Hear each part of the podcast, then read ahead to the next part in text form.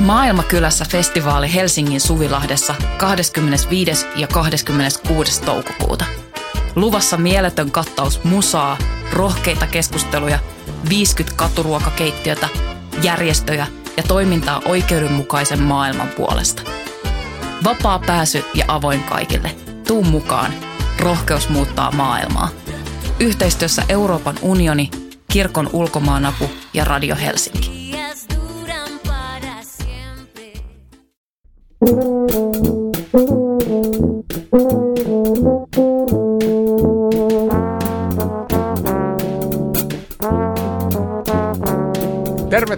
Tänne paikan päälle Maunulatalo kesään kesälavalle ja Voimalehden julkaiseman teatterin politiikkaa ja politiikan teatteria podcastin pari.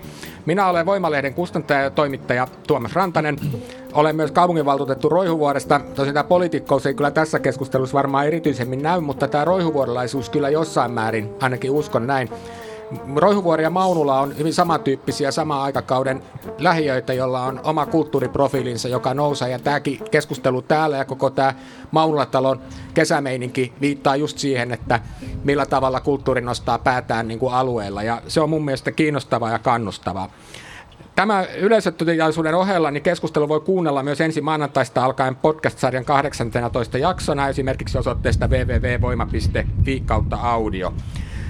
Meillä on täällä kolme vierasta ja ensimmäisenä vieraana esittelee ylioppilasteatterin toisen taiteellisen vastaava Elena Rekolan. Tervetuloa Elena. Kiitos paljon.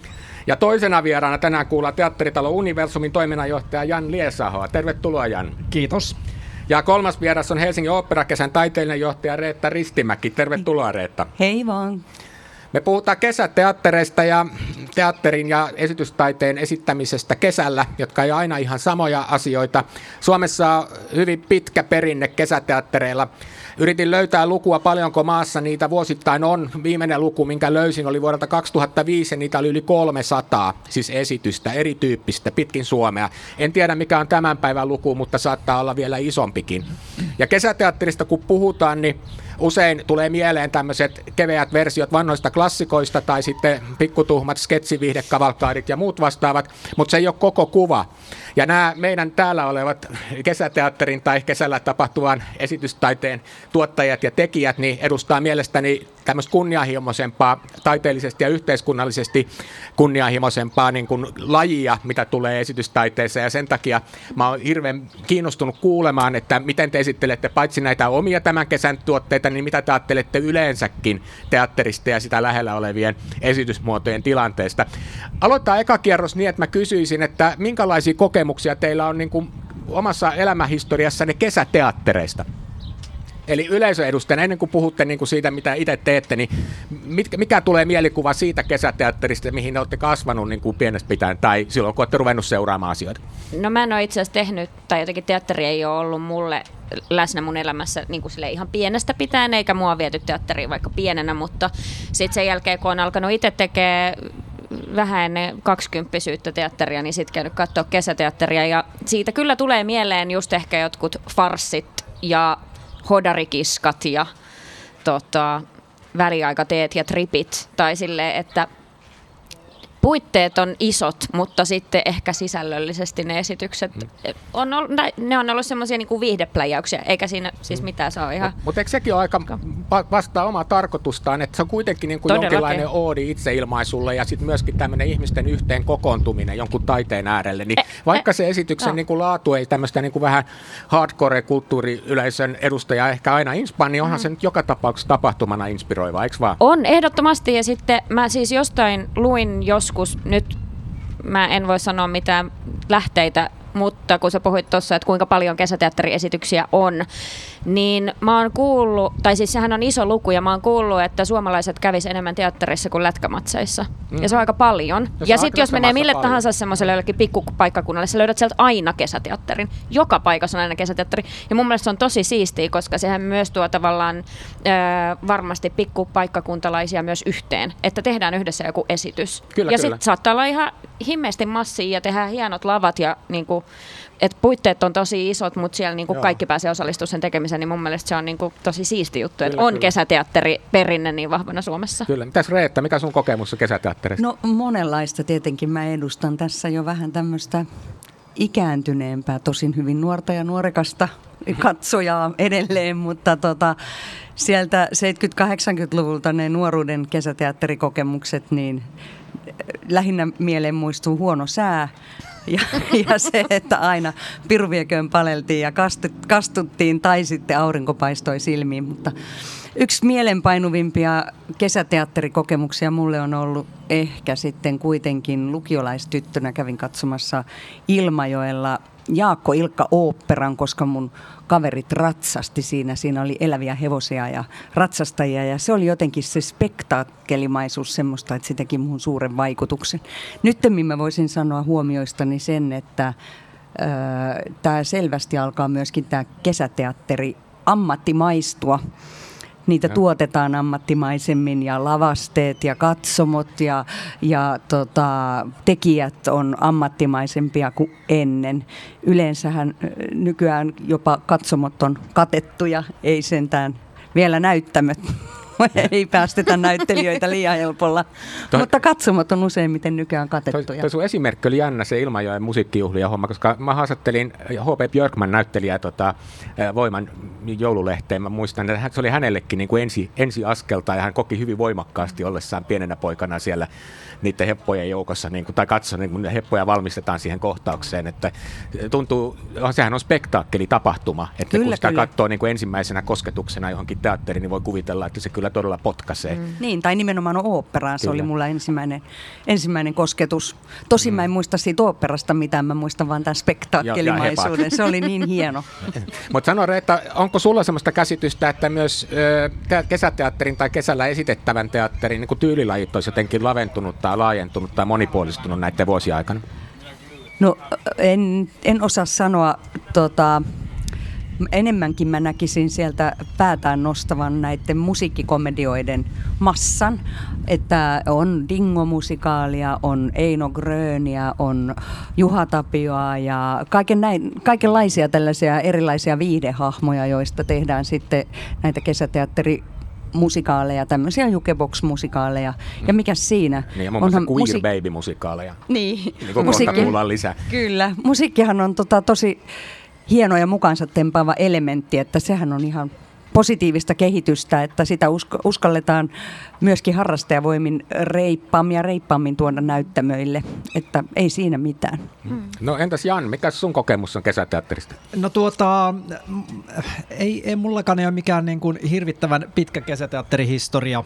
En ole pienestä pitää rampannut kesäteatterissa, äh, mutta oikeastaan mun kesäteatteri historiani alkaa siitä, kun mä olin töissä ylioppilasteatterissa. Siellä tehtiin Mustikkamaan kesäteatteri ja sitä tehtiin kyllä sitten niin kuin ihan tosissaan ja, ja niistä onkin hyviä muistoja ja paljon muistoja. Mutta tämä on siis ihan, nyt puhutaan sitten vaan 15 vuoden takaa näistä kokemuksista. Toki olen joitakin kesäteatteriesityksiä nähnyt ympäri Suomea maaseudulla myös tätä ehkä tätä perinteisempää, mistä tässä on puhuttukin mutta en hirveän paljon loppujen lopuksi, mutta ei, ei se kuitenkaan jää epäselväksi, etteikö tässä ma- maassa olisi vahva kesäteatteriperinne, jos yhtään maakuntia kiertelee kesällä, niitä kylttejä mm. kyllä näkee tuolla tien pientarilla ihan varmasti, ja tuota, niitä on jokaisessa kylässä melkein, ja Niemessä ja Notkossa, että niin perinne on vahva, mutta varmaan niin just tämä viihdepuoli korostuu, ja sitten mun, mun taas ehkä tämä kesäteatterikokemus painottuu sitten tähän vähän haastavampaan lajiin, jota täällä pääkaupunkiseudullakin löytyy, ja ja, ja tota, sillä lailla ehkä, ehkä tämä mun kokemus on sitten vähän poikkeuksellinen siinä mielessä, että mä en hirveän, hirveän montaa tämmöistä viidepläjäystä on nähnyt. Joo. No vähän sama vika itselläkin, kun mä oon asunut koko ikäni Helsingissä ja Itä-Helsingissä vielä, niin tota, ei siellä kesäteattereita kauheasti ollut. Paitsi tänä kesänä, kohta kuullaan siitä lisää. Mutta mäkin muistan kyllä ylioppilasteatterin mustikkamaan mm. esitykset ennen sitä nykyistä lavaakin, että ne on niinku tavallaan tämä oma kokemuspohja kohta päästä ylioppilasteatteriin lisää. Kävi tuossa lämpiössä ennen kuin aloitettiin niin ilmi, että kaikilla on jonkinlainen vahva suhde ylioppilasteatteriin. yes. Päästään purkamaan sitä, mutta Reetalo oli äsken handu pystyssä. No, se oli juuri se asia, mitä mä halusin tuoda esiin, että Tuomas ei varmaan arvannut, että se on nyt kaapinut tänne semmoisen trio, joilla kaikilla on tämä ylioppilasteatteritausta ihan eri vuosikymmeniltä, mutta myöskin Mustikkamaan kesäteatteri.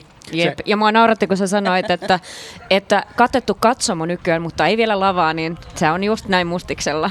Musta, edelleen. Musta, ja sitten mua kyllä harmittaa se, treeneissä välillä joo, ne näyttelijät. Se on musta aina niin hauskaa, kun sataa tai jotain, niin me yleisössä ollaan niin kuin ihan kuivin kelin siinä, mutta sitten taas näyttelijät joutuu möyryämään siellä mudassa, niin kuin aina ennenkin. Se on kyllä. jollain lailla se mustikkamaa niin kuin perushomma, koska eihän nyt tietysti käy ylioppilasteatterilaiset ihan niin kuin mistään, mistään niin kuin sokerista ole, että kyllä se Ei. pikkunen muta vaan piristää meininkiä.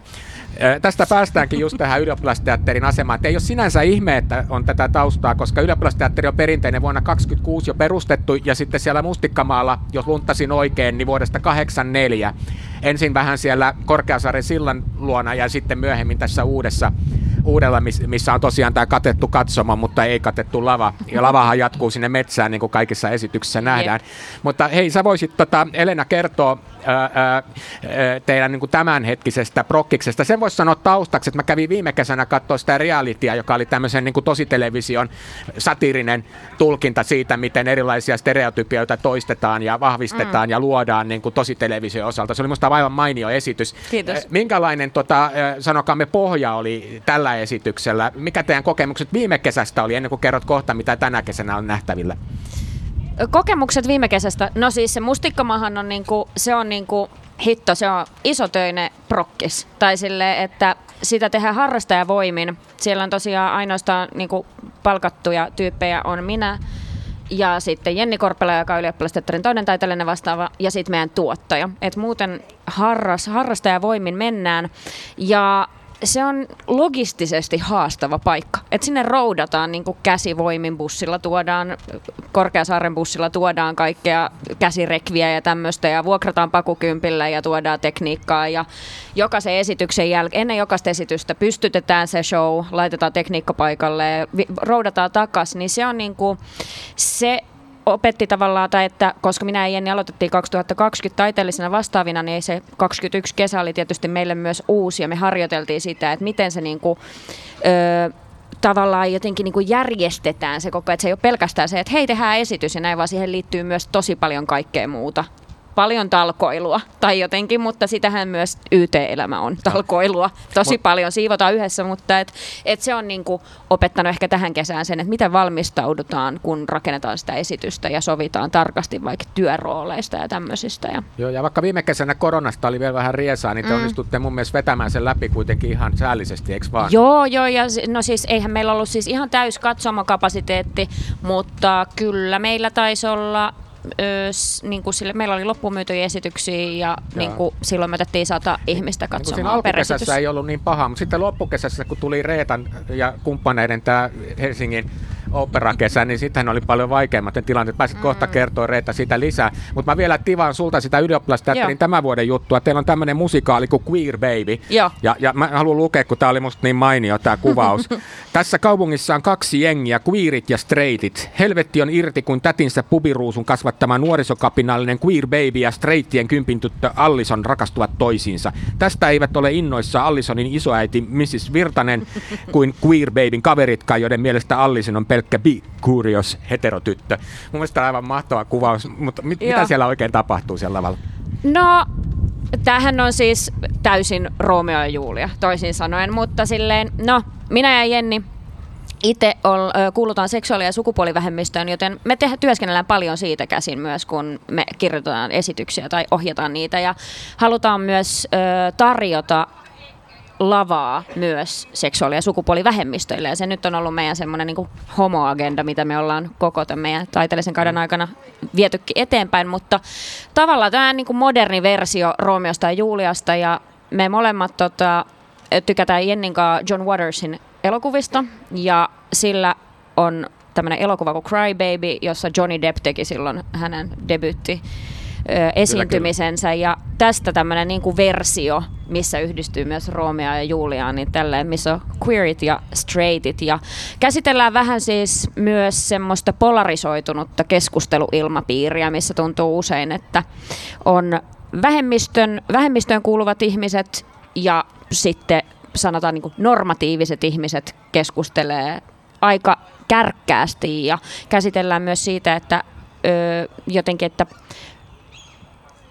voiko keskustelua aina käydä asiallisesti. Että aika usein vä- vähemmistöihmisiltä esimerkiksi niin tivataan semmoista lempeätä otetta siihen, että älkää olko niin kärkkäitä ja puhukaa lempeämmin, että ihmiset ymmärtää, mutta, mutta sitten samaan aikaan niin halutaan miettiä sitä, että et, no, puhutaan ihmisten esimerkiksi ihmisoikeuksista, niin tarviiko silloin aina olla kauhean lempeä ja Joo, mutta niin ainakin kuin viimeksi, näitä samoja teemoja oli esillä siinä reality-esityksessä viime Joo. vuonna, että teitte semmoista tosi eh, viisaan, hauskalla, komediallisella ja satirisella tavalla. Voidaanko me odottaa tästä esityksestä vähän samanlaista lähestymistapaa? Joo, tänä vuonna kyllä ei polteta setiä roviolla, niin kuin viime kesänä Mä laitettiin. viime kerralla koko ajan. Joo, laitettiin ne uuniin, niin tänä vuonna ei kuole kukaan, mikä on tosi, ja se oli meidän niin kuin valinta, että kukaan ei kuole tänä vuonna, vaan yritetään myös niin kuin, ö, luoda niitä siltoja tavallaan ihmisten välille, ja mitä oli jo viime kesän prokkiksessa, niin sama ehkä tavallaan teema jatkuu tässä, että me toivotaan, että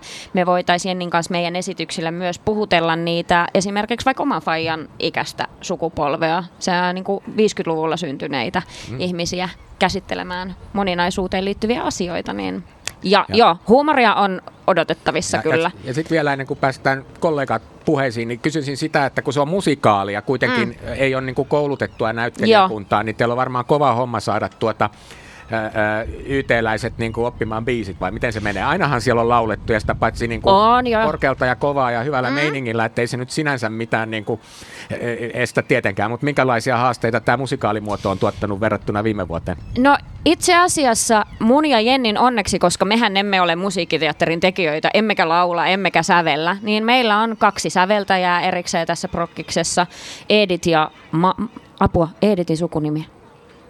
Anteeksi Edit, mä en muista. Edit ja Maaron Lahdenperä säveltää. Ja sen lisäksi meillä on Ella Jäppinen, joka on siis ihan ammattilainen, niin hän on meidän laulucoachina nytten, joten on niin kuin, me voidaan hyvin silleen, tänään on esimerkiksi musatreenit, missä me, me ei kumpikaan olla No Jennin niin. kanssa, niin he kyllä pärjää siellä ja siellä on kovia laulajia, pakko sanoa. Joo, ja kuoro tietenkin, tässähän täytyy aina olla kuoro. Jo, niin- aina, aina, aina. Mutta siirrytään seuraavaan. Janilta voisi kysyä tätä Universumin tämän kesän jutusta. Ehkä pohjiksi se, että mikä on Universum. Niin Universum on vuonna 1998 perustettu neljän, eikö se niin ole, neljän eri teatterin. Siinä on Aurinkoteatteri, Teatter Mars, Teatter Venus ja Sirius Teatterin. Eikö ne jotenkin niin kuin näin? Miten se menee? Mutta joka tapauksessa neljä eri teatteria, josta osa on ruotsinkielisiä vielä, että tämä on kaksikielinen teatteriyhtymä, eikö vaan? Tämä on neljän teatterin yhteisö kyllä ja tuota, meillä on iso kiinteistö tuolla Punavuoressa teatterisali ja, ja neljä teatteri jakavat sen siis ja Se on siellä Petania-talossa, joka on ihan mahtava talo siis, että jos ette tunne entuudestaan, niin ehdottomasti suosittelen esitysten katsomista siellä. Joka kerta tulee hyvä fiilis siitä talosta. kiva. Öö, se menee, me joudutaan sieltä evakkoon kylläkin Joo. reilun vuoden päästä, että saa nähdä palataanko sinne, mutta koitetaan löytää joku vähintään yhtä hieno paikka tilalle, jos ei päästä enää palaamaan, mutta Tota, joo, neljä teatteri jakaa saman tilan ja jokainen tekee esityksen per vuosi. Se on niinku se äh, logiikka tässä meidän toiminnassa, mutta sitten si, jo, siinähän on jo aika paljon touhua niin kuin neljä esitystä vuodessa tuottaa, mutta sitten tänä vuonna tehdään myös ensimmäistä, ensimmäistä kertaa yhdessä kesäteatteria. No, Elikkä- tä- tätähän mä meinasin just kysyä, että en mä muista, että teillä olisi aikaisemmin ollut kesäteatteri. Ja mistä tämä idea nyt kesäteatterin tekemiseen nousi? No täytyy myöntää, että, että tota, se tuli minulta, eli olen, olen syypää tähän. Niin, että ei päästä lomalle sitten Nimenomaan, kesälläkään. että mä olisin kyllä tässä vahvasti jo suunnittelemassa kesälomia, jos, jos, jos en olisi ehdottanut tätä kaksi vuotta sitten, että sain äh, aloittaessani toiminnanjohtajana Universumissa kaksi vuotta sitten aika lailla päivälleen, niin tuota, melkein ensimmäinen kokous käsitteli semmoista asiaa, että me oltiin saatu apuraha ja meitä oli houkuteltu muuttamaan Puhoksen ostoskeskuksen Itäkeskuksen siihen ikään kuin vanhan, vanhalle puolelle. Ja siihen kaavailtiin jonkin sortin kulttuurikeskusta ja Universumilla hoiku- Universumin teattereita oli houkuteltu sinne ja silloin ilmeisesti Elmukin oli muuttamassa sinne ja kaikennäköistä pöhinä oli ollut sen ympärillä, mutta tämä kokous, mihin mä osallistuin, niin käsitteli sitä, että se koko homma oli kariutunut. Siitä ei tehdä mitään kulttuurikeskusta, se oli tullut selväksi siinä vaiheessa ja ja me oltiin saatu, saatu jopa niin kuin Suomen kulttuurirahaston apurahakin, että siirrettäisiin, avattaisiin sinne uusi tage ja kaikkea tämmöistä. Oli isot suunnitelmat, jotka oli täysin niin kuin kariutunut ja ja ihmiset oli jotenkin siellä teatterilla ihan niin kuin, vaikutti siltä, mä en tuntenut heitä vielä siinä vaiheessa hyvin, mutta ne va- vaikutti sille ihan lamaantuneelta. Mä olisin, että kamaan, että meillä on nyt läjä rahaa, meidän pitäisi tehdä jotain Itäkeskuksessa, että mitä olisi kesäteatteri, että,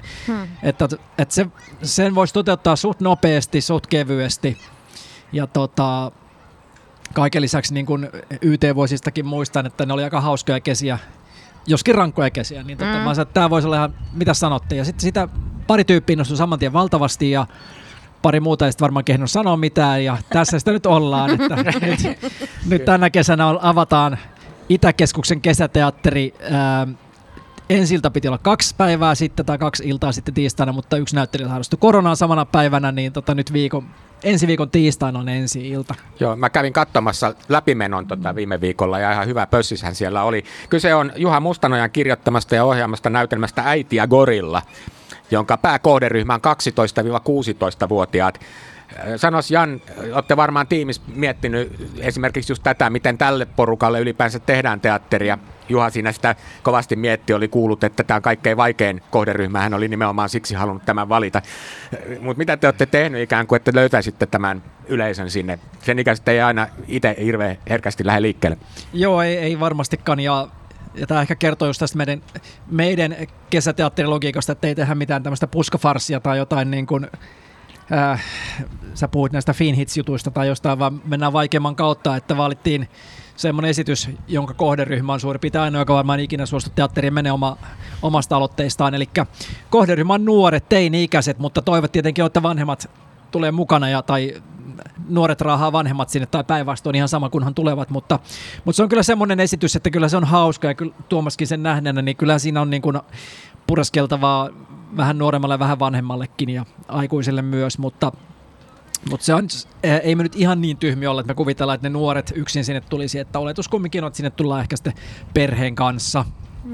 Joo, ja siinähän on siis aiheena tämän tyyppinen perhedynamiikan arvio, että eletään just semmoista ruuhkavuosien aikaa, missä on kaksi teini-ikäistä lasta, jotka ei oikein pysty puhumaan vanhempiensa kanssa, tai pikemminkin vanhemmat eivät pysty kuuntelemaan heitä, eivätkä toisiaan. Ja tämä niin kuin sinänsä arkinen hyvin tunnistettava tilanne sitten käsitellään hyvin monipuolisella tavalla perheen äiti hankkii perheeseen gorilla, joka yhtäkkiä onkin tämmöinen virtahepo olohuoneessa ja raivaa tilan täysin ja silloin kaikki perheenjäsenet joutuvat miettimään suhdetta toisiinsa ihan uudella tavalla tämmöinen hyvin haastava lähtökohta, hyvin komediallinen samaan aikaan parkuurilla vielä höystetty, koska tämä gorilla-hahmo on tämmöinen parkour-artisti ja pystyy sitten sillä kautta niin kuin tekemään muutakin ilmaisumuotoja kuin puhumaan. halusin vaan kysyä, että sanopa Janne, että, että niin kuin, itse mietin sitä, että just tämmöinen komedia on niin aika hieno väline käsitellä niin kuin kipeitä ja vaikeita asioita. Nämä ei ole mitenkään ylimaallisia. Tästä ei niin kuin elämästä ja kuolemasta ole kyse, vaan ihmisten välisten suhteiden niin kuin hankalaksi muuttumisen käsittelystä. Mutta miten, miten sä koet niin kuin ylipäänsä universumin ja vanhan teatterin tekijän perspektiivissä, niin eikö tämä komedia ja vaikeat asiat ole niin kuin aika mukava yhdistelmä, haastava, kiinnostava ja yleisön tavoitettava muoto? No ainakin omasta mielestäni kyllä, ja sitten jos vielä tavoitellaan nuoria, niin kyllä siinä pitää huumori ottaa vähän avuksi, ja mun mielestä huumori on aina hyvä asia käsitellä lähes mm. mitä vaan, että, että tuota, mm, vaikka just itse nyt en sitten ehkä tämmöisiä näitä puskafarsseja haluakaan käydä katsomassa, niin, niin kyllä se niin kuin, myös tämmöinen tietty kepeys ja huumori kuuluu jollain tavalla kesäteatteriin aika paljon, että ei sinne mennä hampaita kiristelemään. Hmm. Ja, ja voihan sitä ajatella, että markkinarakoa on, koska ei tuolla Itä-Helsingissä tosiaan noita kesäteatterit ihan hirvin pimeän ole, jollei nyt lasketa Kulosaarta ja sitten Mustikkamaata itään, vaikka mä en kyllä koskaan laskenut sitä. Että en mäkään kyllä laskisi. Ra- raja kulkee niin kuin siitä Hertsikasta eteenpäin, hmm. sitten ollaan niin kuin idässä sydäntä peli, niin kuin yleisöstä sanotaan, ja oikeinhan se on. Mitä toivot, Jani, Jan, että tuota, esitys herättää yleisössä? Minkälaisella fiiliksellä toivot porukat lähtee pois? Äh, no tämä on meille ensimmäinen kesä ja, ja ihan uusi tavallaan olemme täysin uusi kesäteatteri, että ensin, ensin toivon, että ihmiset ylipäätään löytää sen ja, ja, ja tota, tietenkin olisi nastaa nähdä nimenomaan nuoria siellä yleisössä ja paikallisia nuoria kanssa. Ja se on kyllä, joo, sä oot itse asiassa nähnyt sen esityksen sen alusta loppuun toisin kuin minä, että kyllä mä uskon, että se puhuttelee, puhuttelee monenlaista yleisöä ja toivottavasti sehän on mun mielestä kuitenkin lempeä esitys, vaikka siinä käsitelläänkin vähän kipeitä aiheita, niin tuota, ehkä siitä jotakin, jotakin apua suoraan sanottua jollekin perheelle esimerkiksi voisi olla toivon mukaan, mutta totta kai... Sydämessä on kipeätä, sydämessä on hyvä.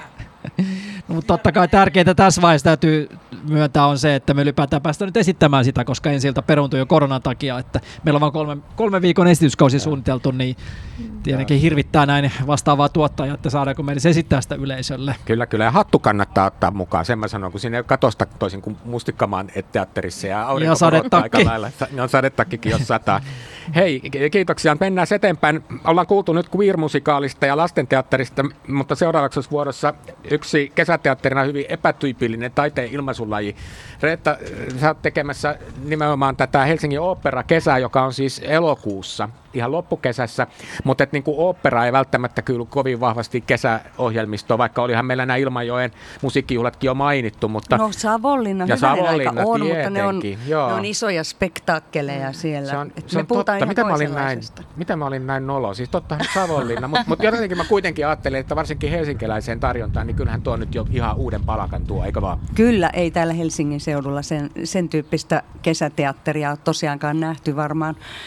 Helsingin oopperakesä on tämmöinen foorumi, joka kokoaa nämä vapaan kentän toimijat yhteen kolmeksi viikoksi Aleksanterin teatteriin, ihanaan Aleksanterin teatteriin. Et siellä lyö vähän niin kuin historia ja vanha, vanha tämmöinen ihana punainen sametti ja, ja kultamaalaukset ja sitten tota, nykyaika ja uusi teknologia kättä toistensa kanssa. Että Helsingin oopperakesän esitykset, joita on seitsemän erilaista ja osa semmoisia, jotka on jo aiemmin nähty. Ja onpa joukossa tänä vuonna jopa yksi klassikkokin, Philip Glassin Aknaten, mutta tota, enimmäkseen se on tämmöistä uutta rajoja venyttävää kokeellista musiikkiteatteria ja oopperaa, mutta kaikkea yhdistää se, että niissä on mukana vokaalimusiikkia, eli siis laulua, mutta sitten on monia muita taidemuotoja, on tanssia, kuvataidetta, vahvaa visuaalisuutta, videotaidetta ja, ja niin edelleen. Mä näin viime vuonna sut lavalla siellä esittämässä Eva Braunia, siis Hitlerin puolisoa tämmöisessä satiriooperassa. Se oli musta aivan mahtava. Tota, äh, haluatko kertoa siitä jotain? No voin kertoa. Se oli tota, todellakin hurja rooli ja erittäin nautinnollinen semmoisena. Sehän, mähän olin ihan helvetin tosissani sen koko roolin kanssa. Se on ainoa järkevä tapa esittää tuommoista hahmoa, joka on niin jotenkin ristiriitainen, että siitä hahmosta tai henkilöstä, kun hyvin tarkkaan kuitenkin yritin hänen historiansa perehtyä, niin mulle välittyi Siis oikeastaan mulle jäi siitä suru, että miten niin nuori ihminen, 17-vuotias, on tuommoisen vanhan kääkän kanssa lähtenyt tota, ja hänen nukkenaan sitten elänyt toistakymmentä vuotta, kunnes on sitten viimeisenä päivänä ennen yhteistä itsemurhaa niin vielä mennyt hänen kanssaan naimisiin. Että aika elämätön elämä ja se mm. kaikki turhauma, mitä siinä tuotiin siinä operassa esiin. Siinähän oli myös hyvin paljon mustaa huumoria, aivan siis no, mustaa. Ko- koko lailla ja sittenhän se oli kaksoisopera, missä toinen pienoisopera samana iltana toisena näytöksenä esitetty kertoi Anne Frankin päiväkirjoihin pohjautuen niin kuin keskitysleirin tapahtumista. Että täysin toisen tyylilajin musiikkia, mutta yhdessä yhdessä ne tietysti muodosti kokonaisuuden. Mun mielestä se oli taiteellisesti ja yhteiskunnallisesti tosi kiinnostava pläjäys. Et kiitos vaan siitä. Kiitos. Mä toivon, että me saadaan no. sitä vielä jossain esittää. Sehän on tämmöistä festivaalikamaa. Tämä meidän festivaalin tarkoitus on nimittäin myös olla showcase. Eli ajatuksena on, että nämä esitykset, joita siellä nähdään, enimmäkseen on semmoisia uusia kotimaisia kamarioopperoita ja kamarimusiikkiopera, äh, musiikkiteatteriesityksiä, jotka on niin ketteriä, kevyitä ja pienimuotoisia, että niitä voi helposti tilata vaikka johonkin teatteriin tai festivaaleille Suomessa ja ulkomailla. Ja nämähän on usein monikielisiä, ettei nämä ole pelkästään suomen kielellä. Se Eva Braunkin esitettiin saksaksi. Mm, kyllä, kyllä. Sydämellä ja se on ainoa, mikä Mut, toimii. Reetta, nähdäänkö sinut tänä vuonna lavalla? Tänä vuonna mua ei nähdä lavalla, mutta siellä nähdään muita huikein hienoja taiteilijoita läjäpäin. Meillä on siis tosiaankin erilaisia teemoja mä jotenkin koitan sitä ohjelmistoa kanssa kerätä semmoisista esityksistä, jotka on joko ihan tänä kuluvana vuonna tai sitten lähivuosina saaneet kantaesityksensä ja jääneet älyttömän pienille esitysmäärille, niin kuin meillä valitettavasti täällä opera genressä tahtoo käydä, jos ollaan ulkopuolella isojen instituutioiden. Ja semmoisia kiinnostavia esityksiä, joilla on jotain sanottavaa, sanomaa, yhteiskunnallista kerrottavaa. Nyt meillä on tänä vuonna siellä esimerkiksi yksi transseksuaaleista kertova opera As One. Joo, se, se mä nostin voiman tärppeihin. Musta se no oli niin. Niin kuin sisällöllisesti aivan älyttömän kiinnostava. Mä itse asiassa kirjoitin, tai siis blokkasin siitä esityksestä vielä oikein tämän esittelytekstin, vähän lyhensin sitä, mutta luen sen tässä. As One on Laura Kaminskin opera, joka on Yhdysvaltain esitetyn opera vuoden 2014 ensi jälkeen. Se on sitä musiikillisten ja taiteellisten lähtökohtien takia, mutta myös transaiheensa käsittelyn takia. Ja se on kamariopera kahdelle äänelle. Hanna ennen se laulaa baritoni ja Hanna jälkeen on mezzosoprano, jotka jakavat transgender päähenkilön roolin. Ja tämä yhdistää vielä nykyoopperan esitystaiteeseen ja videotaiteeseen ja on niin kuin vuorovaikutteinen yleisön kanssa. Mä luin tämän, niin mä ajattelin, että mä on aivan pakko mennä katsoa tämän. Haluatko Mahtavaa. vielä mainostaa lisää sitä? Siis mitä tuossa tapahtui? No, mä, en, mä en osaa kertoa siitä sen takia tarkemmin, koska ensinnäkin sitä ei ole vielä tehty. Sen ensi on siellä festivaaleilla. Ja sitten toiseksi siitä syystä, että tuolla Helsingin oopperakesässä nyt tosiaankin ajatuksena on kerätä nämä vapaan kentän ryhmät yhteen, eli ajatuksella more is more. Tuodaan meidät tekijät kolmeksi viikoksi esittämään päivä toisensa jälkeen esityksiä ja tuomaan omat meidän niin kuin kaikkien yhteiset yleisöt sinne, jotta ne voisi sekoittua iloisesti keskenään ja myöskin tuodaan esille se valtavan värikäs ja monipuolinen kirjo, mitä meidän ammattilaiset täällä varsinkin pääkaupunkiseudulla tämmöisen kamariopperan saralla tekee. Mehän tehdään työtä hirveän pienillä resursseilla.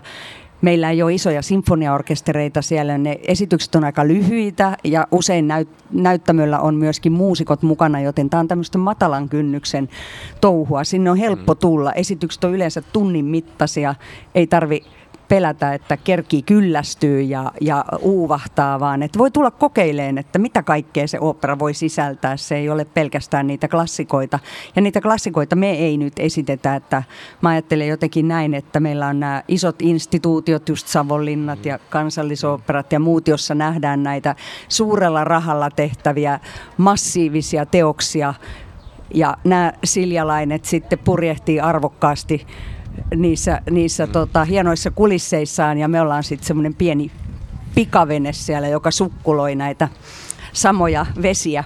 Et se on niinku se ajatus, että katsotaan niin, mihin kaikkeen tämä taidemuoto venyy. Kyllä, kyllä ja nimenomaan mä ainakin koen, siis operahan ei ole sitä, miten se ehkä mielletään usein, että se olisi vaan niinku hirveän elitistinen taiteenlaji, että paitsi että se on tietysti niinku taiteena itsessään kiinnostava, niin kyllähän niitä niin kuin hyvin erilaisille yleisöille maailman sivu on tehty. Ja nimenomaan mä ajattelin, että tämä tapahtuma näiden aihevalintojensa ja esitysvalintojensa kautta muuttaa mielikuvaa siitä, mitä opera oikeasti on. Toivottavasti. Meidän siellä muita teoksia on Tuve Janssonista ja hänen kahdesta läheisimmästä ystävästään Vivika Bandlerista ja sitten Tuulikki Pietilästä kertova kolmennaisen raama, jossa on sitten ollaan Klubharun saarella osa-aikaa. Sitten siellä on ihan tämmöistä stand-up-tyyppistä luento-oopperaa, mm. voicebox. Sitten on vielä tota, lapsille, koko perheille Maaginen Kalevala. Kalevalaa käsitellään musiikkiteatterin kyllä, keinoin. Kyllä. Siinä päästään niin kuin todella laidasta laitaan. Ja sitten on tämä Medusa, joka kertoo antiikin draaman, kuvataiteen, tanssin ja musiikin keinoin. Kyllä, kyllä. Hei, mä voisin kysyä teiltä kaikilta, että mitä merkitystä sillä on, mihin teatteri sijoitetaan? Kesäteatteri tai ylipäänsä teatteri? Että jos ajattelee nyt näitä esityksiä, saatte mennä kyllä laajemminkin, mutta jos aloittaa niin kuin ylioppilasteatterista, niin siinä varmaan etuna on se, että se on kuitenkin vaikka keskellä Helsinkiä, niin se on niin luonnonympäristössä, joka näkyy mm. sitten esityksissä. Ja toisaalta se on perinteinen paikka, että ihmiset löytää sinne. Mutta mitä muuta sä sanoisit niin kun siitä, että jos sä lähtisit kesäteatteri tekemään, miten ne niin kuin ympäristötekijät vaikuttaa siihen, minkälaisia teoksia tulee? Niin, no, jos miettii sitä meidän viime kesän esitystä, sitä Reality Summer of Love-esitystä, niin siinähän meillä oli esimerkiksi ongelma just tavallaan se ympäristö vaikka promokuvauspäivänä, koska hmm. tehdään esitystä tosi TVstä, joka usein sijoittuu Paratiisisaarille, eikä todellakaan mihinkään mäntymetsään tai johonkin kal- semmoiseen suomalaiseen kalliomaisemaan, niin meidän niin kuin promokuvauspäivänä täytyi vältellä sitä metsää. Niin ei sieltä palmuja löydy kyllä. Joo, sieltä ei palmuja löydy. Niin sitten lu- miten luoda illuusioita sitten tavallaan jostain semmoisesta paratiisimaisesta ö, ympäristöstä Satoiko? siellä. Satoi Totta tietysti. no yhtenä kesänä niin siellä sitten... oli siis, anteeksi mä sanon tähän väliin, tuli vaan mm. mieleen, siis se oli sellainen immersiivinen esitys Aino Kiven tekemä, mikä oli siis Shakespearein un, kesäyön Joo, uni vai unelma, kummaksi sen käänsi sen, niin, niin kumminkin, missä niin porukkaa talutettiin pitkin sitä skuttaa ja siellä tapahtui kaiken maailman kallioilla ja milloin Näin. minkäkin kiven takana joku kohtaus. Se oli vallan mainio myös se ympäristö siis tätä tukemaan. Ja sitten nyt esimerkiksi taas sit tänä vuonna Ee, niin kuin, se ei ole ollut samanlainen haaste se ympäristö, että sitten me ollaan tavallaan nyt, sinne on tullut asuntoauto, ja sitten se sopii hyvin siihen ympäristöön. Meillä on vähän semmoinen trash-estetiikka siellä, semmoinen niin kuin, Joo, semmoinen white trash-estetiikka, niin nyt taas se toimii tosi hyvin se ympäristö. Ja ehdottomasti mä sanoisin, että meidän etuna on se, että me ollaan Helsingissä ja sinne pääsee hyvin kätevästi bussilla tai kävellen tai pyörällä tai miten vaan, että totta kai se on etu tai että, että Helsingissä ei ole hirveän montaa spottia, missä voi Joo. esittää kesäteatteria, niin on se etu, että kyllä varmaan niin kuin voisi olla aika erinäköistä teatteria, jos niin kuin niin, ei oltaisi tuommoisessa ympäristössä, missä se metsä, se on, siellä Mustiksella se on niin, niin kuin jotenkin spesifi se metsä siinä ympärillä ja ne kalliot. Ja...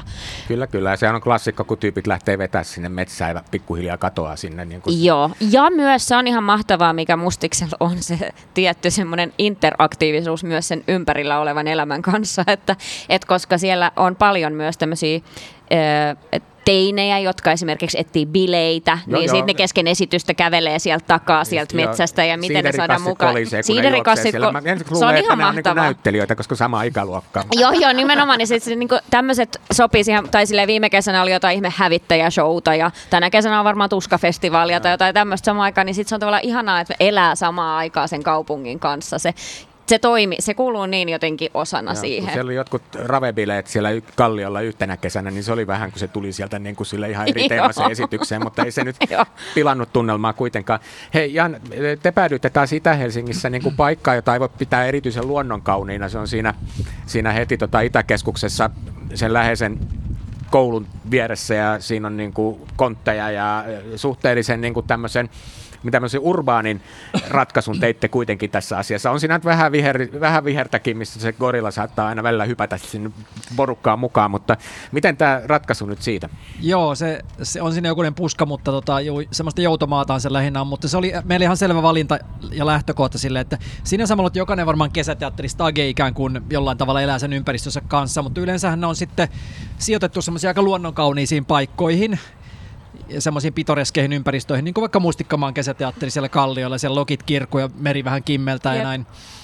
Sitten taas Suomenlinnassa on upeat ne historialliset muurit ja kaikki tämmöinen.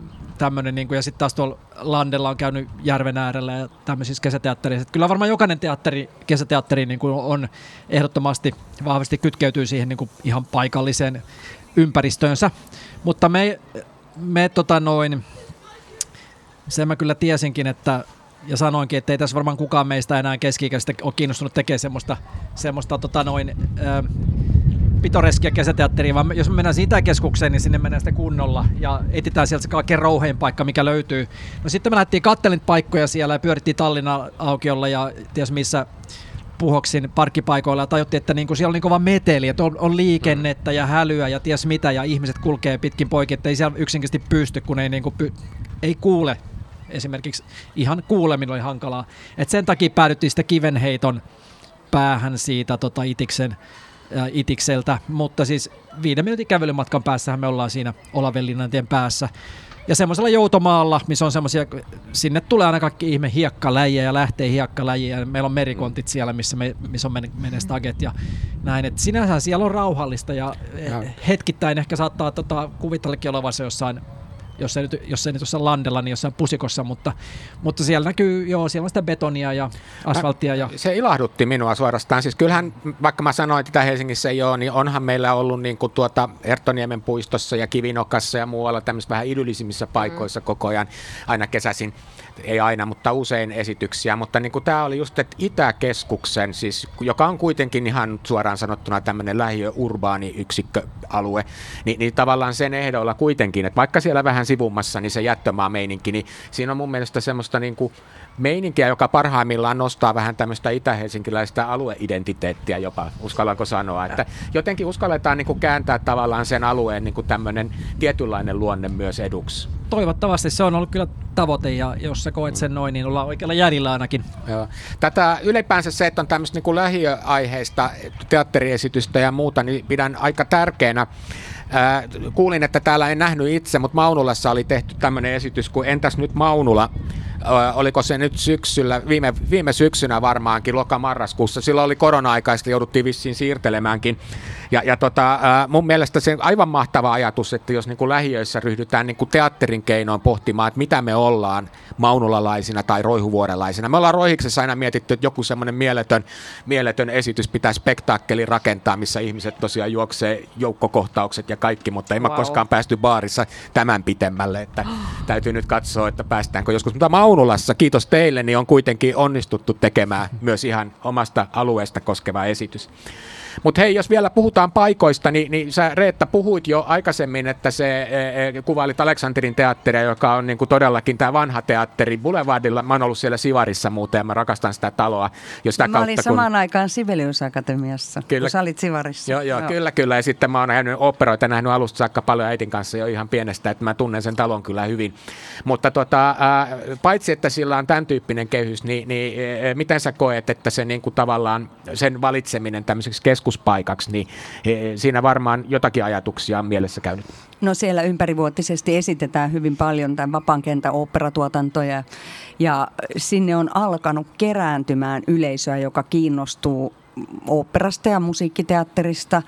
Ja si- siitä syystä meidän nimittäin tämä normaali touhu on näihin päivin saakka ollut vähän semmoista, että me jokainen puuhaillaan omissa hämärissä nurkissamme ja ei, ei tehdä kauheasti yhteistyötä. Ja se on ollut semmoinen asia, mikä mua on risonut, koska resursseja menee hirveästi hukkaan sen takia, että ei esimerkiksi löydetä yleisöä, vaan esityksiä kun on kolme, niin sitten kun se lehtijuttu tulee, niin ne esitykset on jo ohi. Ja sitten olisi tulossa ainakin ne 20 ihmistä kattoon. Mutta nyt more is more, kaikki yhdessä yhtä aikaa, enemmän enemmän huomiota, enemmän yleisöä enemmän esityksiä ja sitten se ihana ympäristö, että semmoisessa pimenevässä elokuun illassa, tiedättekö se ihana oopperatalo, ovet auki ja se on vähän niin kuin olisi jossain Etelä-Euroopassa, jos sää sallii. Ja siinä on melkein kaikki erilaista kuin tuossa Janin kesäteatterissa. Kyllä, mutta silti se on hirveän kodikas talo, sinne on helppo tulla, sinne ei tarvitse pukeutua. Kyllä. Siellä on vanhaa ja rähjästä, mutta samaan aikaan sille ihana robustin sulosta ja kaunista, niin sinne voi, voi tulla todellakin niin kuin, pienemmällä efortilla kuin vaikkapa tuonne isoon oopperataloon mm. tai Savonlinnan oopperajuhlille, että liputkin on hyvin edullisia ja siellä on myöskin festaripasseja mm. saatavilla. kyllä, kyllä. Joo, ei se on kyllä idyllinen paikka ja tosiaan siinä niin kuin sitten historiat havisee, että siinä on niin kuin siellä talolla niin pitkä esittämisen historia, ettei ettei rajaa. Mutta hei, mä oon huomannut ja ajattelen, että te olette kaikki tekijöitä, tiedän teidän projekteja aikaisemminkin ennen näitä, mutta ne on niin kuin usein hirveän yhteiskunnallista laatua tai näin. Koetteko te olevanne itse niin kuin yhteiskunnallisia taiteen tekijöitä tai taiteen pöydän kattajia niin kuin tuottajan mielessä? Kuka haluaa ensiksi tunnustautua yhteiskunnalliseksi taiteen tuottajaksi? No mä voin tunnustautua. Ehdottomasti mua ainakin kiinnostaa eniten paikalliset aiheet, esimerkiksi Helsinkiin liittyviä teoksia. Mä oon tehnyt tosi paljon historiaan ja yhteiskunnallisesti kantaa ottavia. En tiedä mistä se johtuu, mutta tota, mun mielestäni on kiva, että on sanottavaa ja sitä, sitä on kiva tuoda esiin sitten taiteen keinoin mm. ja toivoa, että joku ymmärtää paremmin tai joku kokee jotain paremmin tai helpommin ja, ja sillä tavalla on, on niin kuin joku viesti, jota mä haluan välittää. Mm. Ja Reetta, sä on ollut perustamassakin kahta teatteriinstituutiota tai teatteritoimijaa, eikös vaan? No kyllä, silloin jo opiskeluaikana huomasin, että mulla lähti intressit semmoiseen suuntaan, joka ei ollut kovin toivottu, eli näiden uusien teosten luomiseen sen takia, että niiden vanhojen klassikoiden se ne tarinat ja tyyli oli jotenkin semmoista, että se ei kauheasti mua puhutellut. Musiikki kyllä puhutteli valtavasti. Ja tuli semmoinen fiilis, että näitä täytyy niin kuin ryhtyä tekemään alusta alkaen, että voi tehdä niitä semmoisista aiheista ja semmoisissa asetelmissa, joiden takana voi seisoa. Että kyllä näitä klassikoita yritetään usein modernisoida, mutta se ei välttämättä onnistu Joo. kovin usein ja mut, helposti. Mutta mut kerro, kerro silti niistä, että et, et, minkä takia piti, mä tiedän, että sä oot niin, niin ollut niin, perustamassa operaskaalaa ja kapsäkkiä, niin mä ajattelin sitä, että niin kun, ä, ä, eikö sitä taidetta saanut mahtumaan niihin olemassa oleviin, vai minkä takia No piti ei, ei, ei, niin, ei semmoisia instituutioita oikeastaan edes ollut silloin 98, ei koska mä aloitin, 96 perust- perustettiin Opera Scala opiskelutovereiden kanssa ja, ja sitten aika pian perään 98 alettiin pykäämään sitä kapsäkkiä. Ja sen kanssahan ensin kymmenen vuotta kierrettiin kiertueteatterina ympäri Suomea ja sitten Hämeentielle pystytettiin tämä nykyinen teatterisali ja teatteriorganisaatio, niin, tota, jota mä Niin se sitten kapsäkki viitisen tuli toista- tosiaan siitä, että reissattiin. Kyllä, Ja- siitä ja se sitten tuli. teillä olikin ihan oma paja, joo. Sitten meillä oli oma paja ja mietittiin, että pitäisikö tämä nimi vaihtaa, mutta ei sitä enää sit viittinyt vaihtaakaan. Kyllä, niin, tota, mulle on jotenkin hirveän tärkeää nähtävästi se taiteellinen vapaus, vapaus valita aiheet, vapaus valita teokset, työkaverit ja, ja kokonaan se eh, prosessi alusta loppuun asti siitä treenitilan eh, tai pukkarin siivoamisesta ihan sinne niin kuin hamaan tappiin viimeiseen esitykseen ja purkuun ja roudaukseen saakka. Että, mm. että tota, on, olisi, tuntuisi tosi vaikealta mun taiteilijan laadulla olla vaan jossain yhdessä roolissa, jossa mä en saisi vaikuttaa yhtään mihinkään muuhun, enkä saisi sanoa mitään, että mun pitäisi vaan pitää suu kiinni ja laulaa tai suu auki ja laulaa, mutta ei mitään muuta. Mahtavaa. Elena, minkä sortin yhteiskunnallisuus sun tämmöisen taiteen tekemisen etoksen takaa löytyy? No, mähän on, mä oon siis valmistunut nukketeatteritaiteilijaksi ja ennen tota ylioppilasteatterin taiteellista vastaavuutta, niin mä oon itse asiassa paljon enemmän näytellyt öö, niin nukkejen kanssa kuin ilmankin. Eli ohjaaminen on silleen suht uusi öö, positio mulle, mutta niin kuin sä sanoit Reetta, niin musta tuntuu, että mulla oli näyttelijänäkin usein se, että et mä en, mulle tuntui tavallaan semmoinen sanon nyt vaan pelkkä näytteleminen, mutta usein tuntui siltä, että oli aika aktiivisesti osana siinä, tai että se tuntui tärkeältä, että saa yhdessä luoda sitä esitystä työryhmänä ja vaikuttaa, vaikuttaa siihen, että mitä sanotaan. Mutta tota, mulle se yhteiskunnallinen tai semmoinen niin yhteiskunnallinen osallistuminen on tosi tärkeää teatterissa. Ja mä ajattelen kuitenkin, että vaikka ei nyt virallisesti olisi sille, että teemme jotenkin poliittisesti kantaa ottavaa teatteria, niin mä ajattelen silti, että jokainen taideteos ottaa kantaa tavalla tai toisella, vaikkei tekijät niin sanoisikaan.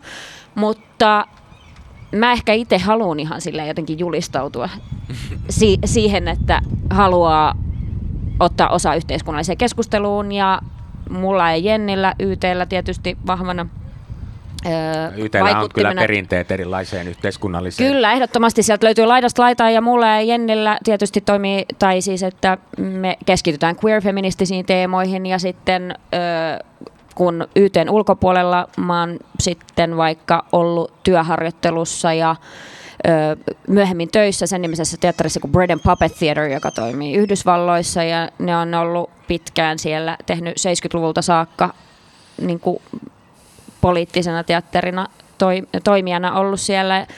Joten se on aina ollut iso osa mulle tavallaan, että se tuntuu tärkeältä, että saa osallistua siihen keskusteluun ja niin kuin vaikuttaa ja jotenkin myös niin kuin silleen, ö, herättää keskustelua. Ei niinkään se, että antaisi mitään vastauksia, koska ei mulla ole mitään vastauksia. En ole yhtään niin kuin, tiedä sen enempää loppupeleissä kuin kukaan muukaan, mutta se, että voidaan herättää keskustelua, Nyt kysymyksiä. nukketeatterin puheeksi, minun on pakko kysyä, Joo. ennen kuin päästään Janin sanomaan oman yhteiskunnallisen toiminnan eetoksensa tai kuvaamaan sitä.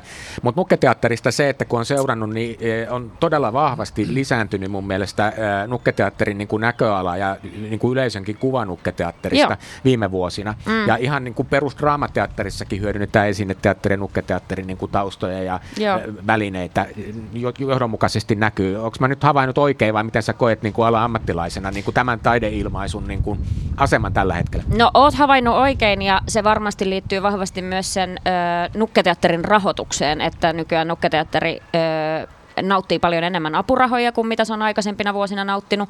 Toki siihen nyt vaikuttaa se, että mä olin esimerkiksi ö, niiden viimeisten joukossa, jotka valmistui Turun taideakatemian nukketeatterin linjalta ennen kuin se lakkautettiin. Se oli todellinen. Tällä hetkellä on aivan levällään se opetus. Joo, että sitä siis edelleen saa Turun taideakatemiasta pieninä kursseina, mutta ei ole niin kuin spesifiä koulutusta, joten totta kai se vaikuttaa siihen, mutta Turkuhan on niin kuin nukketeatterin pääkaupunki Suomessa Kyllä. ja sieltä tulee paljon nukketeatteria, mutta sitä on siis ympäri, ämpäri Suomea ja tota, sitä halutaan käyttää enenevissä määrin suuret laitosteatterit käyttää. OSTllä tehtiin Kalevala, missä mäkin olin mukana, missä käytettiin paljon nukketeatteria ja Helsingin kaupunginteatteri Pieni Merenneito, missä ollaan käytetty nukketeatterielementtejä. Jatkuvasti sitä halutaan käyttää lisää ja lisää ja mä ajattelen, että sen nukketeatterin suuri etu, mitä nyt vaikka miettii tässä politiikassa, niin on se, että nukketeatterilla voi käsitellä mun mielestä turvallisemmin tosi tosi isoja aiheita kuin vaikka ihmisnäyttelijöillä, koska sillä pystytään etäännyttämään myös vaikeita asioita ja Kyllä.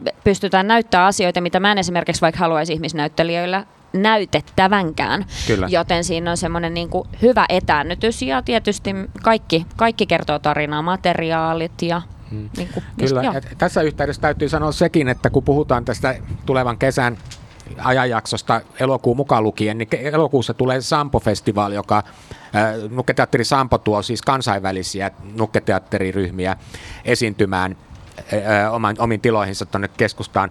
Suosittelen lämpimästi senkin ohjelman läpikäyntiä, koska se on hyvin yhteiskunnallinen kokonaisuus kaiken kaikkiaan. Kehon Todellakin. kolonialisaatiosta kertoo yksi esitys esimerkiksi. Mä olin niin kuin, että vau, että varmaan tässä niin kuin tapahtuu kaikenlaisia asioita. Mutta nyt sulkeet kiinni, siis nukketeatterin sulkeet, kysyn Janilta sitä sun yhteiskunnallista ikään kuin ajatusta. Teetkö sä teatteria jossain mielessä? Koetko, että se sun tekeminen ja osallistuminen siihen on jollakin lailla yhteiskunnallinen teko? Joo, kiitos kysymyksestä. Mä huomaan, että mä rupean niin rapii päätäni, että, että hirveän hankala kysymys. Ensinnäkin mä en ole taiteilija silloin, että mä en toteuta omia teoksiani. Äh, eli mä oon mukana toteuttamassa muiden teoksia ja, ja sillä lailla niin se ei välttämättä näy mun kädenjälki. Mm. Mutta tota, sitten mä samaan aikaan mä keksin, että hitto että mä oon Susanna Kuparisen tuottaja, joka on varmaan Suomen poliittisin, joka lienee Suomen poliittisin niin kuin teatterin tekijä about, niin tota, että on se aika kiistatonta, että kyllä se mun kiinnostaa ehdottomasti. Niin, ja, ja on silläkin ko- varmaan merkitys, että universumiin päätynyt, etkä esimerkiksi johonkin muualle. Ja oli tyyteellä. Sillä, ja, joo, kyllä nimenomaan, että mä, mä kyllä tunnistan, että, että niin kuin jo, jokin vetää mua vahvasti siihen suuntaan, politiikka kiinnostaa kyllä ja yhteiskunnallisuus ehdottomasti.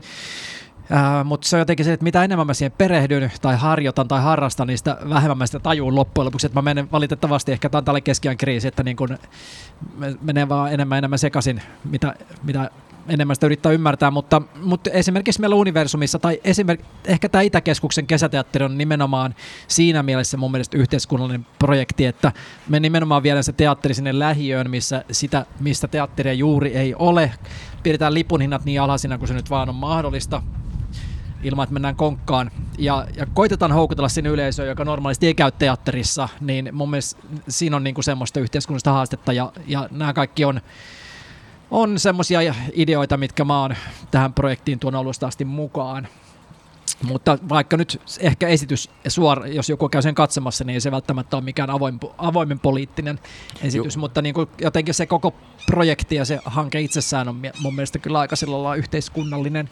Kyllä, kyllä. Tämä mun podcast, jossa tämä politiikka on nostettu kauhean kärkeen teatterin politiikkaa, niin itse asiassa mun on pakko paljastaa, että siinä kyllä ajatus on nähdä niin, että politiikka ja yhteiskunnallisuus pitää ymmärtää aika laajasti, että se ei ole pelkkä manifestaatio yksittäistä asioista, saati mitään puoluepolitiikasta hörhöilyä, vaan, vaan kyllä kysymys on siitä, että tehdään sellaisia kysymyksiä, jotka auttaa ihmisiä niin kuin ymmärtämään omaa paikkaansa maailmassa. Ennen kaikkea just tämä ihmisten kohtaaminen ja yhteisöllisyys on niitä teemoja, jotka tulee ehdottomasti suoraan tämän tämän tuota, valitun ilmaisumetodin kautta. Teatteri ja esittävä taide on laatuaan sellaista, missä esiintyjät ja ihmiset samassa tilassa kohtaa ja jakaa jonkun asian. Ja, ja se itsessään on mun mielestä kauhean niin kuin iso momentti ja momentum. Mm-hmm. Hei, me rupeaa aika kohta loppuun, mutta voisin kysyä yhden kerran. Reetta, sano vaan, jos Mä haluan vielä tähän sanoa, tähän edelliseen aiheeseen, että mua ainakin itseäni on ilahduttanut se, että itseänikin on kiinnostanut erityisesti tämä tämmöinen mikrohistoriallinen näkökulma ja se, että katsotaan jostain vähän eri vinkkelistä, että äh, huomaan ainakin itse taipuvani helposti tämmöisiin aiheisiin, joissa joku miesnero suistetaan jalustalta ja nostetaan siitä hänen ympäriltään ne, ne toimeliaat ja ahkerat ja urheat naiset esiin. Että mm. Se on yksi tärkeä teema, jota mä ainakin itse on, huomaan toistuvasti Kyllä, kyllä. työstäväni. Joo, kyllä se Eva Braun laittoi sen Hitlerin aika, aika pakettiin siinä esityksessä, täytyy sanoa. Mutta hei, viimeinen kierros, ja mä kysyn teiltä kaikilta niin kuin tämmöisen äh, haaveen, että, että jos ei olisi budjettirajoituksia, äh, niin minkälaisen esityksen te haluaisitte tehdä? Mistä te haaveilette, että minkälainen esitys, oli nyt kesäteatteri tai talviteatteria tai kevätteatteri, kuinka vaan, mutta, mutta mikä olisi semmoinen niin kuin spektaakkeli, äh, jossa niin kuin kerrankin voisi mällätä resursseja? Mä tiedän, että kaikki olette tottunut tekemään pienillä budjeteilla asioita ja ymmärrätte, että teatteri-ilmaisun laji ei oikeasti tuu sieltä budjetista, mutta mä myös tiedän, samalla lailla kuin itse omilaisissa tämmöisissä kengännauha budjettihankkeissa, niin aina haaveilee, että olisipa sitä rahaa, että kerrankin saisi niin kuin sille tehdä jotain vähän niin kuin suureellista. Niin kuvailkaapa tätä haavetta, mikä, minkä mä tässä nyt maalailin tätä ympäristöä, että jos nyt ei tarvitsisi miettiä rahaa, niin minkälaisia niin kuin puna-armeijoita ja muita sinne, no ehkä ei just sitä sattuneesta syystä, mutta jotain, jotain muuta kallista sinne lavalle, niin mitä te tekisitte? Siis musta tuntuu, että kun mä aloin miettiä tota, että mulla ei ole unelmointikykyä, koska ei ole ikinä rahaa tehdä mitään. Se luovuus Mikä on lähtee tavallaan ihan siitä. kauheeta. Siis sille, mutta herra Jumala, mitä kaikkea sitä tekiskää. Tosi vaikea sanoa. Siis special effects. Niitä käytettäisiin. Niitä kä- ois, ois tulta ja kaikkea. Joo. Ramstein-meininkiä. Siis olisi iso meininki. Ja sitten apua. Mä yritän nyt miettiä myös, että te, mitä tekisi tuon niinku YT-kontekstin ulkopuolella, kun se Niin, on ei niinku tarvitse pelkkää vapaaehto. Joo, ei, Joo. Ei, ei, kyllä sä saat Että- sinne vaikka Johnny Deppin lavalle oikeasti, vitsi, Wow, vitsi, vitsi. no siis, no varmaan niinku, mä haluaisin yhdistää, mä haluaisin tehdä jonkun teatteriesityksen, missä yhdistyisi, no, nukketeatteri, öö, rap-musiikki livenä ja olisi varaa palkata, tai sille oikeasti maksaa palkkaa kaikille queer-taiteilijoille, jotka olisi mukana siinä. Et jotain tällaista, mutta Joo, special effects. Niihin nyt menisi rahaa. Mä en osaa sanoa muuta, mutta mä huomaan, että on ehkä vaikea miettiä, että oh, olisi kaikki raha, niin sitten mä heti mietin. etukäteen, niin, mä, olet mä, koko mä, viime yön. mä heti vaan mietin silleen käytännöllisesti, no että kaikille maksettaisiin palkkaa, niin lähdetään siitä. Joo, kyllä, Joo. kyllä. Tämä, on Voimalehdessäkin aina toivo, että voisi maksaa kaikille tuplapalkan, kun ne Joo. ansaitsee sen. Joo. Mutta mut Jan, mikä sun tämmöinen haave on? Jos sä nyt vaikka tuottajana, niin, Mhm. mm-hmm. niin mi- minkälaista produktiota niin kuin sillä, just sillä porukalla ja tiimillä, kun sä haluut, ja sitten voit siihen vaikka Leonardo DiCapricion tai jonkun muun sitten palkata. No, No joo, mulla, mulla olisi kyllä ihan toteuttamiskelpoinen idea. ja Mullakin yleensä se ongelma, että kun on tuottaja, niin on vaikea ajatella sille isosti, koska aina sama ensimmäinen ajatus, että mihin rahat riittää, mikä on mahdollista. Mutta mulla on semmoinen idea, mulla on tota, äh, näyttelijä kaveri, joka on äh, myöskin luomumaan viljelijä, aivan niin kuin itsekin olen toiselta ammatilta. Niin, niin sähän Ah, pyörit meidän stadin, stadin äh, puutarhurin Kyllä. juttua Roihuvuoren vieressä Herttoniemessä Kyllä, pitkään. kyllä. Juu, Mutta juu. Anteeksi, mä keskeytin. Joo, Joo, kyllä, Tämä on mutta- hyvä muistaa, koska säkin oot tämmöinen niin lähiö sisällön tuottaja tätä kautta ollut myös aikaisemmin. olen ja mulla tota, yllättävä näistä äh, viljelijäpiiristäkin löytyy luovuutta. Nimittäin mulla on kaveri Aatu Kyrö, joka on näyttelijä drag-artisti ja me ideoitiin hänen kanssa tämmönen drag, äh, mikä se nimi olikaan? Äh, burleskibussi. Eli tota, hän on burleskitaiteilija ja, ja hän on niissä piireissä aika, aika sisällä. Ja me ideoitiin semmoista ideaa, äh, mielestäni ihan toteuttamiskelpoinen, että äh, jär, vuokrattaisiin Ää, tai tässä tapauksessa nyt, jos rahaa on rajattomasti, niin ostettaisiin bussi ja sinne tungettaisiin täyteen kaikki Aatu ja sen burleski-kaverit ja kiertäisi ympäri tota, noin kaikkia näitä pitäjiä tuolla ympäri Suomea. Tämä on vähän liittyy tähän kesäteatteriinkin sitten, että tota, kesä olisi hyvä aikaa kiertää ympäri maaseutua ja pistettäisiin semmoisia burleski-showta pystyyn jokaiseen pienen pitäjään tuolla noin ja katsottaisiin minkälaisia reaktioita se herättää. Ja tostahan tosi TV-ohjelma. To, toihan on, Olemassa. to- Mä en muista sen joo. sarjan nimeä. Joo, mut- Mut, mutta toihan on täysin Okei, toteuttamiskelpoinen. Siitä vaan kulttuurirahastolle tai koneensäätiölle hakemus, Kyllä. niin sehän toteutuu ihan ilman mitään Musta mun miljoona budjettia, mitä mä nimenomaan, ja tunkea. ainoa hidaste tässä on ollutkin se, että Aato on maanviljelijä yhä aina vaan toisin kuin minä, eli hän ei ehdi enää kesäisin tehdä mitään muuta kuin viljellä. Niin että ne Maatalouslomittajaa vaan tilalle, että pääsee purleskihommiin. Mutta toi oli hauska. jonain hyvä. päivänä burleskibussi. Joo, musta toi kuulostaa Nice. oikeasti niin hyvältä, että se täytyy toteuttaa. Mutta Reetta, kun sä oot... No niin, unelmoidaan niin, nyt isosti. kato- Nyt, tulee ma- matka maailman ympäri, rengasmatka. Ensinnäkin Aleksanterin teatteri kuntoon, se on mm. vaan se 40 miljoonaa, mitä se remppa maksaa, ei paljon mitään. Sitten tämä festivaali No silleen, nyt että että Nyt alkaa, olisi kun niinku, nyt lähtee. silleen niin kuin ympäri maapallon mm. olisi 10 tai 20 yhteistyökumppania, että sitten tämä koko festivaali kiertäisi niin, että nämä samat esitykset kävis kaikissa niissä maissa jossain vastaavanlaisessa ihanassa teatteritilassa kuin nämä meidän festivaaliesitykset täällä Aleksanterin teatterissa. Ja sitten se festivaali kestäisi niin kuin aina vuoden ja se järjestettäisiin vaikka niin kuin joka toinen vuosi tai joka kolmas vuosi ja sitten olisi ainakin kaksi tai kolme kuukautta musiikkitalon seinään se iso skriini varattu vaan näiden esitysten markkinointiin, että sinne tulisi jengi. Sä oot miettinyt tämän. Kyllä, mahtavaa. Äsken just mietin. Siis, mut, hei, saanko mä nyt sanoa vielä, koska okei, Eikä mun, unelmointikyky. No, no, mun korota. unelmointikyky palas, niin joo, siis ylioppilasteatterille tehtäisiin myös iso iso remontti, ostettaisiin katos, joka kattaa myös näyttelijät, tai siis lavan ja, Kyllä, ja kyllä se studiokin oikeastaan ansaisi. Mä olin viime, siellä viime viikolla, niin se oli ihan karseessa kunnossa itse asiassa. Se Joo. maalata pitäisi. Joo, iso, iso, iso ja remontti. siltä, että ja- lamput tippuu kohta päähän. Joo, ja palkattaisi taloudenpitäjä, Joo. kirjanpitäjä ja mulle ja Jennille lisää palkkaa ja joo, kaikki, kaikki kalusto uusiksi. Ja, Joo, joo. joo, kyllä mä keksin nyt. Mä, ja- he, ja- joo, no niin, tästä sä tuli, kiitos, tästä on tuli lisää. universumin puolelta niin kuin lisää toiveita, niin kuin lisää henkilökuntaa ja no niin, ja se uusi paikka pitäisi löytää, kun pitää No vaihtaa siinä on iso, muuta. joo, se on kyllä, ihan kyllä. todellinen käytön ongelma, mikä pitää ratkaista joka tapauksessa. Joo, näihin, näihin unelmiin on nyt ihan hyvä päättää. Meiltä loppuu nimittäin aika. Kiitos Elena Rekola, kiitos Jan Liesaho ja kiitos Reetta Ristimäki. Ja kiitos yleisölle täällä Maunulla-talolla ja kiitos podcastin kuulijoille sitten maanantain jälkeen, kun tämä on siis kuunneltavissa siellä podcastissa. Minä olen siis Tuomas Rantanen ja tämä on Teatterin politiikkaa, et politiikan teatteria podcast, jota julkaisee Voimalehti. Kaikki erilliset ja aikaisemmat jaksot löytyy Voiman nettisivuosoitteesta voima.fi kautta audio. Ja, ja noteratkaa ihmeessä nämä esitykset, jotka täällä tänään oli esillä, eli ylioppilasteatteri, Universum ja Helsingin oopperakesä. Ja tulihan tässä mainittu jotain muitakin. Mä niin kuin kannustasin ihmisiä ylipäänsä niin kuin tutkimaan tätä teatteritarjontaa ja etsiä oman makunsa mukaista ja inspiroivaa juttua ja uskaltaa ottaa vähän vaikeampiakin aiheita. Yleensä niiden takaa löytyy kyllä paljon mielenkiintoista.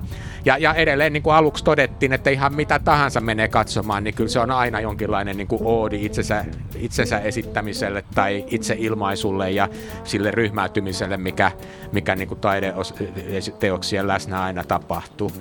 Hei, kiitos teille keskustelusta ja kiitos yleisölle. Kiitos. Kiitos. Kiitos.